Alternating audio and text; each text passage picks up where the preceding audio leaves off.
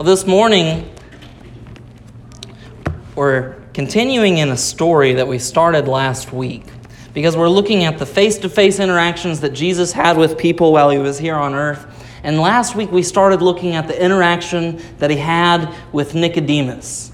We looked at the conversation that they were having, what it was about, what the problem was, what Nicodemus was struggling to understand. And we find that story in John chapter 3. This morning we're going to continue. We're going to look at the second half of that. So we've we've gotten past the, the real problem. And if we look at if we want to look at how this is structured, John chapter 3, verse 1, all the way through uh, verse 12, is really Jesus explaining the problem of unbelief. To kind of summarize what we talked about last week, the problem of unbelief is that until we believe, we aren't capable of understanding or even seeing the things of eternity. Jesus says you can't see the kingdom of heaven. We can't see it, we can't comprehend it, it isn't a part of us. Jesus says to first see the kingdom of heaven, we have to be born again. This is where Nicodemus starts to have issue, or where we start to see his understanding dwindle or fall apart. He moves away from the, the, if you're following the dialogue, he falls away from the rabbinical tradition of asking questions and progressing in conversation, and he just stops and he says, But how can this be? And Jesus, I think, very clearly says, What do you mean, how can this be? I know these things. I'm telling you these things. I descended from heaven. How do you not know this? Are you not the teacher of Israel? How is it that you still don't understand this? How is it that we still don't understand this? Today we get to progress not just looking at the problem of unbelief, but I want to look at two more sides of this. One, I want to look at the answer of unbelief because there is an answer. And two, I want to look at the real results.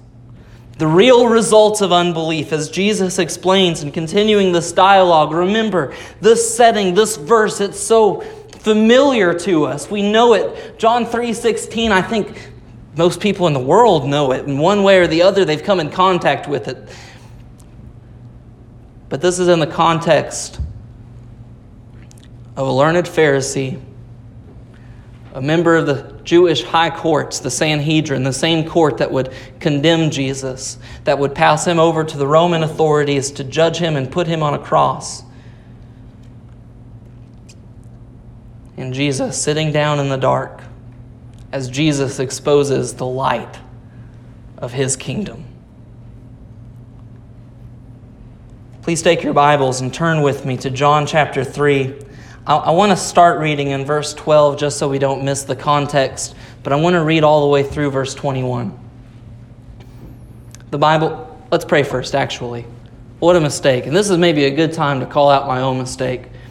If we try to read the Bible without asking God to disclose the truths that are in it, we're really up against a futile effort.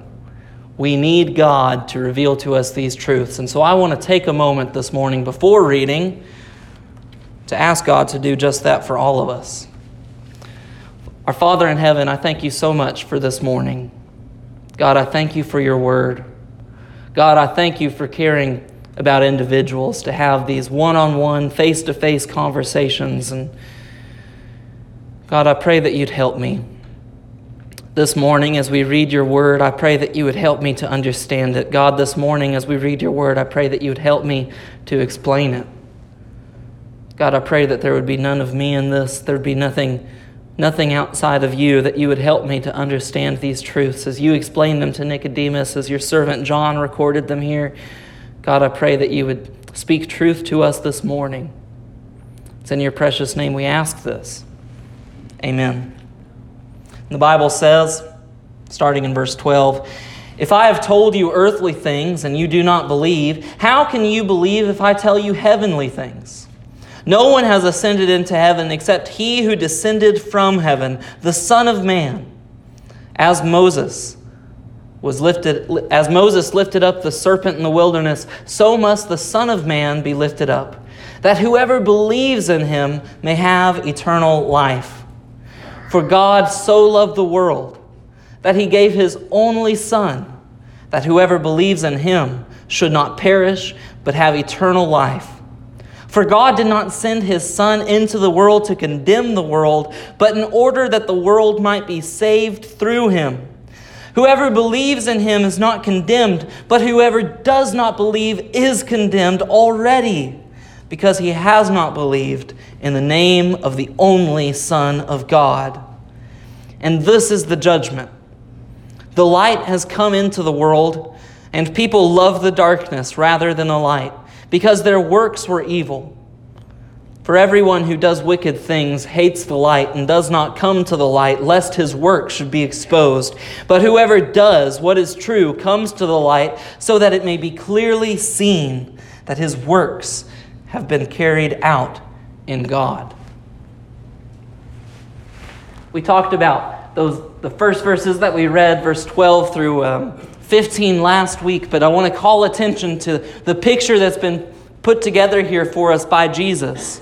Remember, he's speaking not to, he, he's speaking to an educated man. Nicodemus, we're told, is a Pharisee, that he's um, a teacher of teachers, that he's a teacher of Israel. I'm sorry, that's what he says, that he's a teacher of Israel, that he's an authority, which means that he's a member of Sanhedrin. He's a prominent teacher, and, and, and he's well versed and well read and knowledgeable about the truths of God. But sitting here with Christ, sitting him with, here with the Messiah, the Son of Man, sitting here with the one true Son of God, there are some things he's struggling to wrap his mind around. That's the case for Christians today, especially those of us who have grown up in church, who are familiar with the, the, the truths and the doctrines, and maybe we even understand how salvation works. We know how to explain it. But are we really able to see the kingdom of God? Jesus gives us this picture that just as Moses lifted up the serpent in the desert, which was a way for God in forgiving Israel after they repented of their sins. Let me back up. First, Israel sinned. God sent snakes. Snakes bit Israel. Many men died. Israel repented. And so God said, well, rather than getting rid of the snakes, I'm going to teach you what faith means. And he instructed Moses to put an image of a snake on a pole so that anyone who was bitten, if they looked at the snake, they wouldn't die. Just like Moses did that in the wilderness, Jesus, or the Son of Man, must be lifted high so that anyone who looks on him will be able to experience eternal life. This picture carries forward, it's timeless because just as Jesus was lifted up on the cross for us today, even as we experience, I called them last week, snake bites of this world, we turn to the cross and we look at the cross. We fix our eyes on the cross because we don't have to understand it all, but it's our faith, it's our belief, it's our trust, it's our reliance on Him that is able to give us eternal life. Even when we approach subjects such as being born again or the kingdom of heaven, as we approach these kinds of subjects, we run across things that just don't make sense. And we can lie and say that we do understand it. But I've been trying for a very long time to understand all of these things, and there is a lot that I do not understand.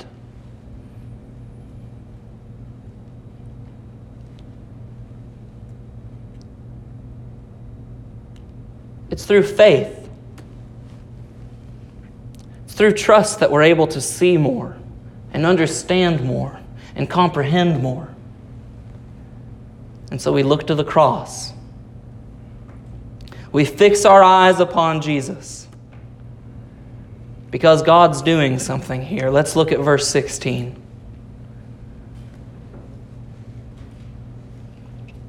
God loved the world He loved the entire world.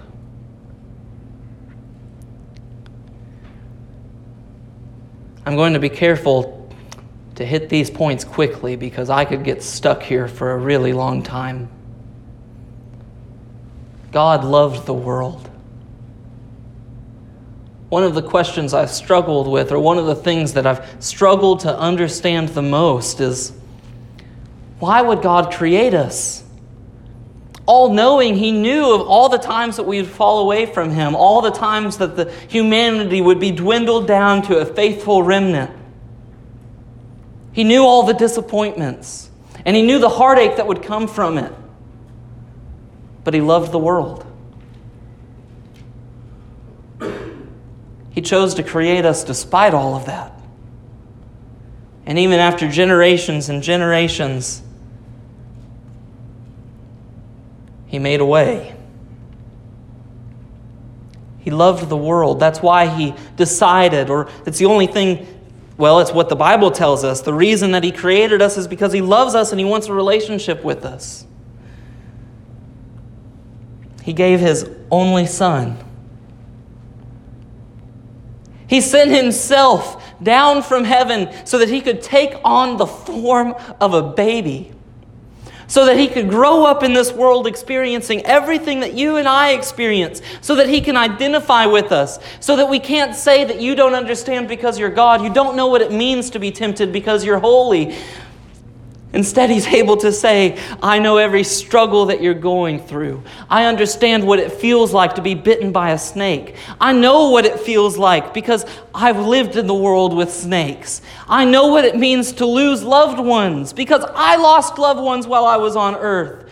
I know what it means to experience the consequences of sin in this world because he did it.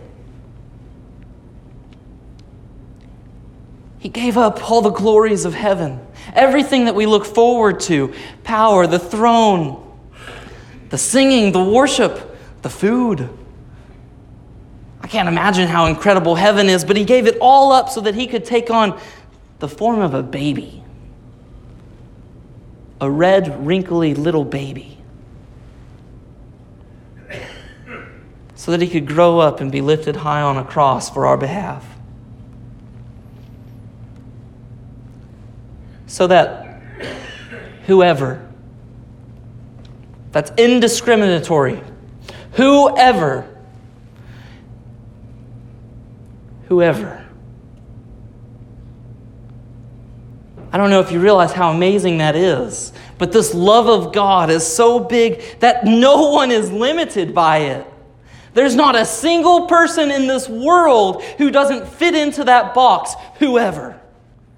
We can categorize people all we want, but there's no way to subcategorize whoever. That's everybody, it's all inclusive. He did it for everyone. There's one condition that if they believe in Him, that if they believe in Him, they should not perish, but they should have eternal life. Just like getting bitten the snake with the, in the desert was a sure sign that you would die.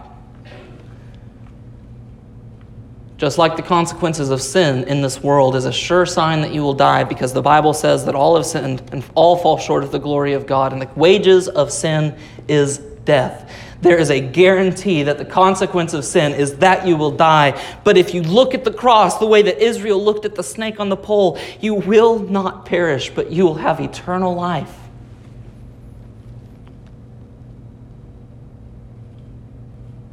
Eternal life.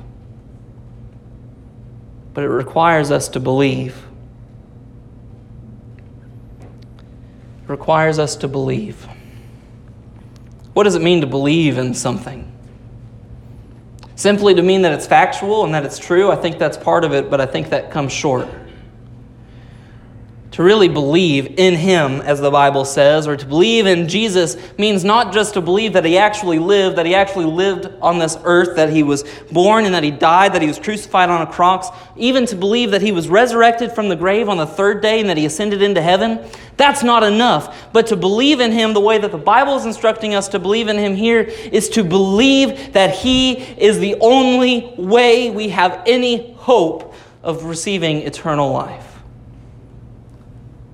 It's to give up the parts of ourselves that are trying to figure it out on our own. I love teaching Sunday school to third graders, third through sixth graders, because we talked about this this morning and, and words of wisdom. But if I was good enough, I could get into heaven. And I, those students are totally right. If you were good enough, you could totally get into heaven. But good enough means perfect. But we still rely on that. We still try to understand it in our heads. We still try to rely on our goodness on our righteousness, that we might win our way into heaven, that we might achieve it on our own. But that's not what the Bible says. The Bible says, give up all hope because you're not going to do it. You're not good enough. You'll never be good enough. Even if this day forward you were good enough, in the past you weren't. And that's enough to condemn you. You are condemned unless you believe in the one thing that can save you. The one person who can save you. The one person who loves you enough to first create you, despite all the heartache you would cause him, to send himself, giving up all the glories of heaven to become a man, to die on a cross. But I, I can't emphasize how true if you spend any time looking at the, like the medical side of dying on a cross or what it actually meant, and not just that, but the social side of it, it was humiliating. It was the worst form of death, I think, even today, that a person could experience. But he loved you enough to do it. To be buried in a tomb. To conquer death for you. Believe in Him. Set aside trying to figure it all out on your own. The answer to unbelief is to believe. To set aside all hope of figuring this out on our own and to rely wholeheartedly on the one who already knows because our faith is not based on the, the ascension of man or the ability for any person that's here today to figure it out, to study the Bible and to figure it out, to ascend into heaven and to discover these truths for ourselves. Our faith is based on the one, look back at verse 13, the one who descended from heaven, the Son of Man Everything that we do, everything that we study, everything that we look at, everything that we understand comes from Him who descended from heaven with the purpose of saving us.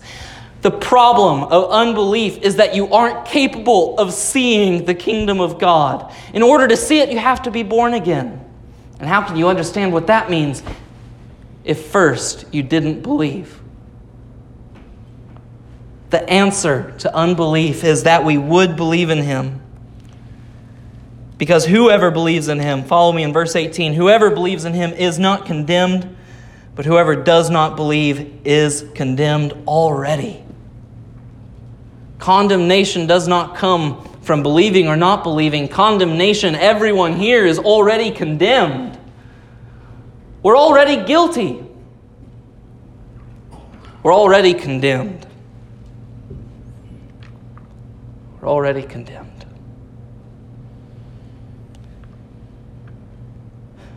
But God so loved the world.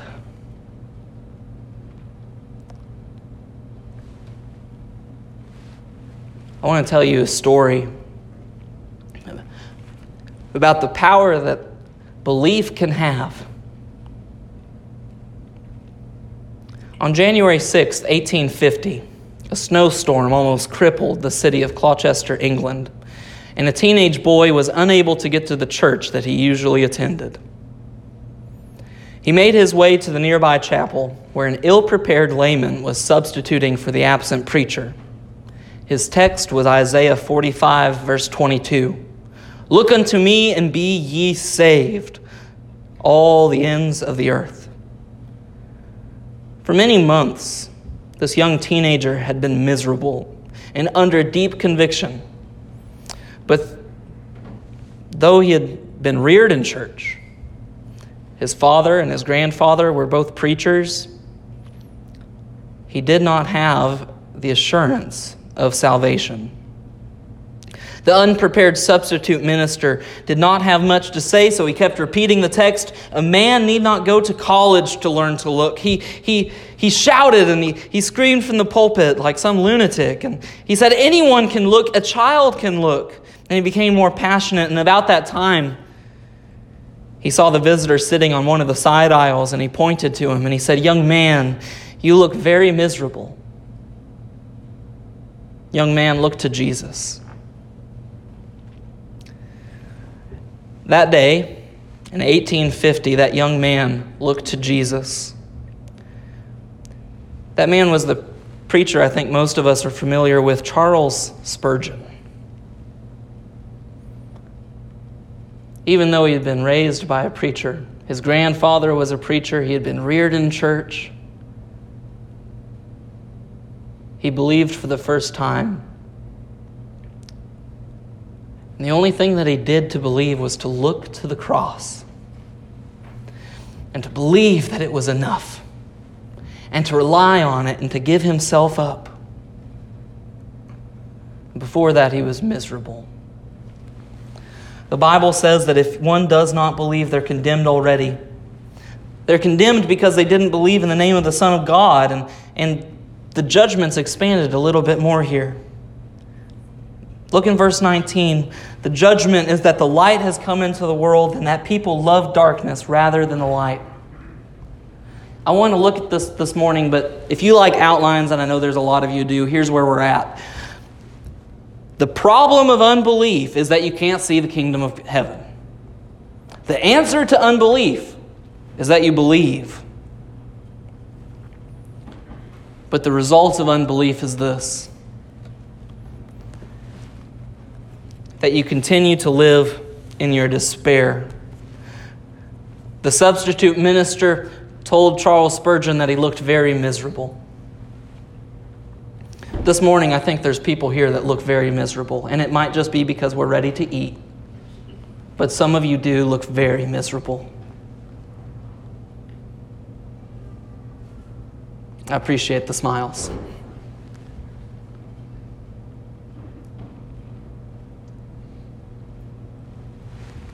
the reality. The result of unbelief is that you are stuck in that. And there's no, there's no way for you to get out of it.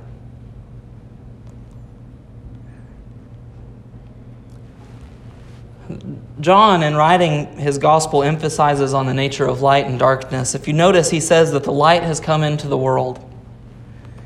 Jesus came into the world. He shed light. He disclosed. He revealed to us this great mystery that we need to be born again to see the kingdom of God. Nicodemus had studied his entire life to learn the secrets and the truths of eternity. And he was well respected. He was teaching others. In fact, he was teaching people who were teaching others. But Jesus brought to him the light. If you go back to the beginning of the chapter, Nicodemus came by night to speak with Jesus. There's darkness around him. Even though he's studied, even though he's well respected, he's still in the darkness. But here comes the light. Jesus explaining these truths. And he says, The problem is that anyone who lives in darkness will not come to the light because they don't want to be exposed.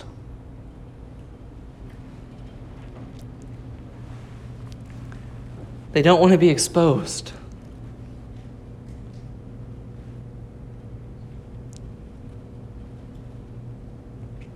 I really want to plead with you this morning that you'd understand what this means and that you'd think with it. And I, I, really, really want to plead with everyone who's here this morning or anyone that's listening on our podcast later. I don't know why we'd be afraid of being exposed. There's so many things that we could be afraid of, but why would we be, why would we be afraid of being exposed? The Bible says that everyone's already fallen short. We've all missed the mark. That's what sin means to miss the mark. We've all fallen short. And there was a time when I could really identify with this. Even though I knew the truths about God, even though I knew the realities and I could speak the words and I understood it, at least I knew how to explain it in a way that would satisfy people, I thought that I wasn't good enough. I thought that I wasn't perfect enough. I thought that I couldn't measure up. To be a Christian, let alone be a preacher, let alone be a pastor.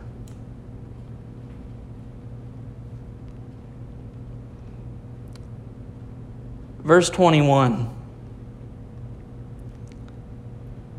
says that whoever does what is true and comes into the light, so that they may be clearly seen that his works have been carried out in God. There's some confusing language there, no matter what translation you're looking at. But the truth is this there's nothing to run away from for the Christian who comes into the light, it does expose everything that we've done, but it's going to be exposed anyway.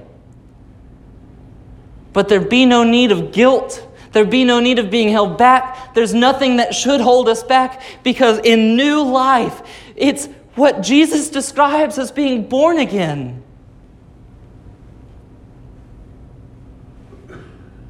You look very miserable. But if you look to Jesus, everything that you've ever done, everything that you ever will do, it won't condemn you. It'll provide for you eternal life.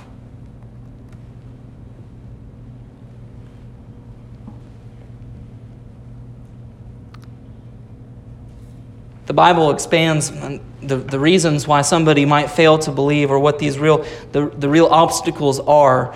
That first of all, that we love darkness or that we think that we love darkness more than light. And what I mean by that, or what the Bible is communicating here, is that we love our sin more than holiness or more than righteousness. And so we say, well, that's all well and good, but I'd rather put that decision off because I'd rather live in the darkness for a little bit longer.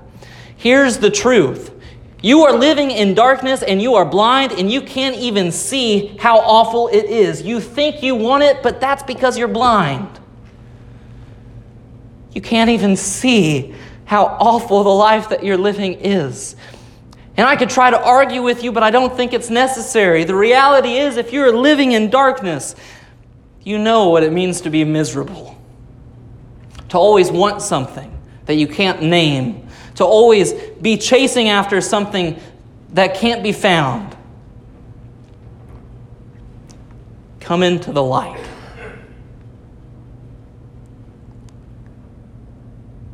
We live in the truth, in new life, and we're able to see clearly for the first time all those former passions and all the thoughts that we had. We're freed from the guilt of all of that. Look, Nicodemus came to Jesus by night and Jesus spoke with him. And I'm thankful that the Bible records the end of this story, or at least where I'd like to end with it. In John chapter 19, verses 38 through 42, after Jesus is taken down from the cross, after he's crucified, Nicodemus is one of the men who helped to bury Christ. While the Sanhedrin condemned him, Nicodemus confessed his faith in him, his belief in him. He set aside everything that he ever knew so that he could believe in the one who would teach him all things he ever needed. This morning, I want to ask we get to celebrate our nation's independence, we get to celebrate freedom. We get to celebrate liberty and independence and everything that comes with the sacrifices that have been made by so many men and women, by the wars that have been fought, both overseas and domestically, philosophical ideas that have threatened us. There have been so many sacrifices that have given us this freedom.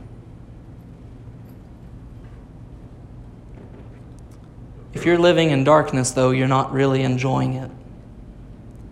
There is a spiritual freedom that only comes when we look at the cross.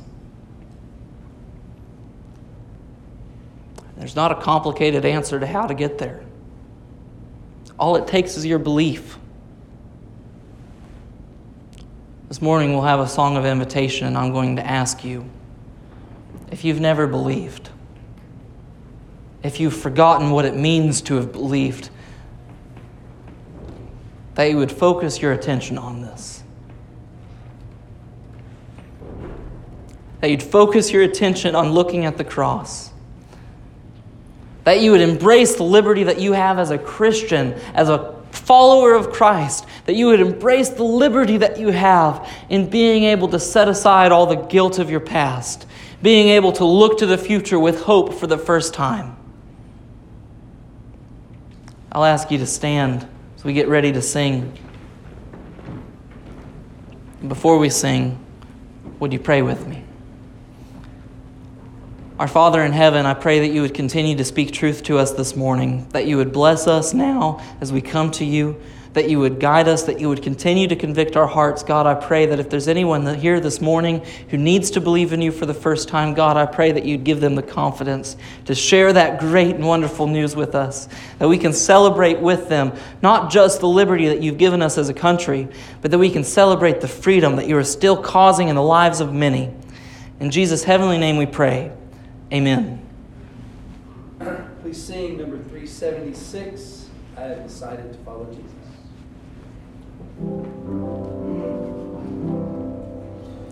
I have.